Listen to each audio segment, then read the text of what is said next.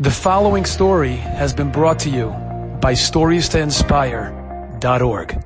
Many years ago, I was working on behalf of Telz Yeshiva, doing their alumni outreach and going to various cities to reach the very rich in quality and quantity and monetarily base that the yeshiva has. And one of the cities that I was asked to go to was Toronto, Canada. So I was flying from Miami to Toronto, and as you can imagine, when a delay happens, it brings out the worst in people. People just get very annoyed. They are not pleasant to deal with. They think because they're, they're paying a certain amount of money, therefore uh, a certain standard must be given to them in courtesy and service, etc., which we do here. We're not arguing, but there has to be a limit. There are also people, and some things are beyond the person behind the desk's control. It's not their fault. So the the people get off on, on the microphone and then they say that unfortunately due to some weather they have some type of delay. Inclement weather is not is preventing our aircraft from leaving at the the, t- uh, the proper time. Then it went from bad to worse. They said we unfortunately have to report that the flight that was supposed to come in and supposed to be our flight to go from Miami to Toronto got diverted or it got canceled whatever the point was. They had to change the it seems like the, the certain the certain uh, type of plane that, that was being outfitted for this flight was a much larger modern plane, and instead they had to go with a smaller plane. And as a result of that, we have to ask everyone to please come forward, and we will be rebooking your seats on the flight.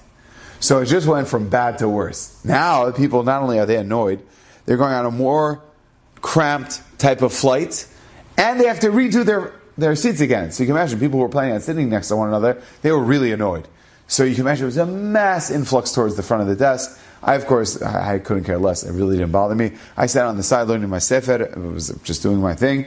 And, uh, but I did realize I had to eventually get a ticket for a place where I had to sit. So, uh, so I had to wait. I waited until like 20, 25 minutes until after everything calmed down. People were yelling and screaming.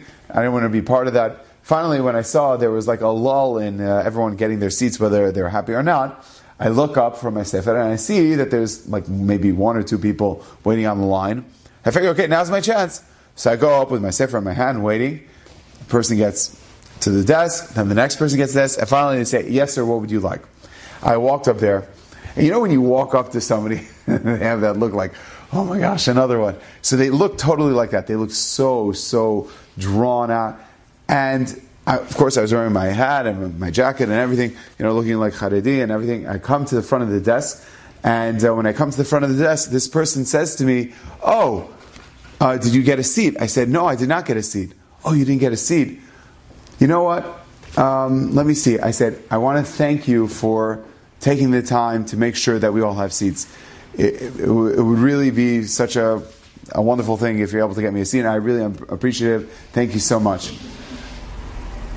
I said, if you could please get me any seat or whatever, it would preferably be near an aisle, I'd appreciate that. But I understand if you can't.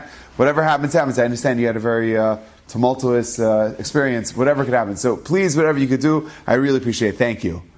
The guy looks at me and goes, you know, I like your attitude. You're going to first class. And by the way, I like your hat too. so the point was is that when you say a please and a thank you, it makes a world of a difference. You think it's just a please and a thank you. No, you're giving a courtesy to the person. Enjoyed this story? Come again. Bring a friend. Stories to inspire.org.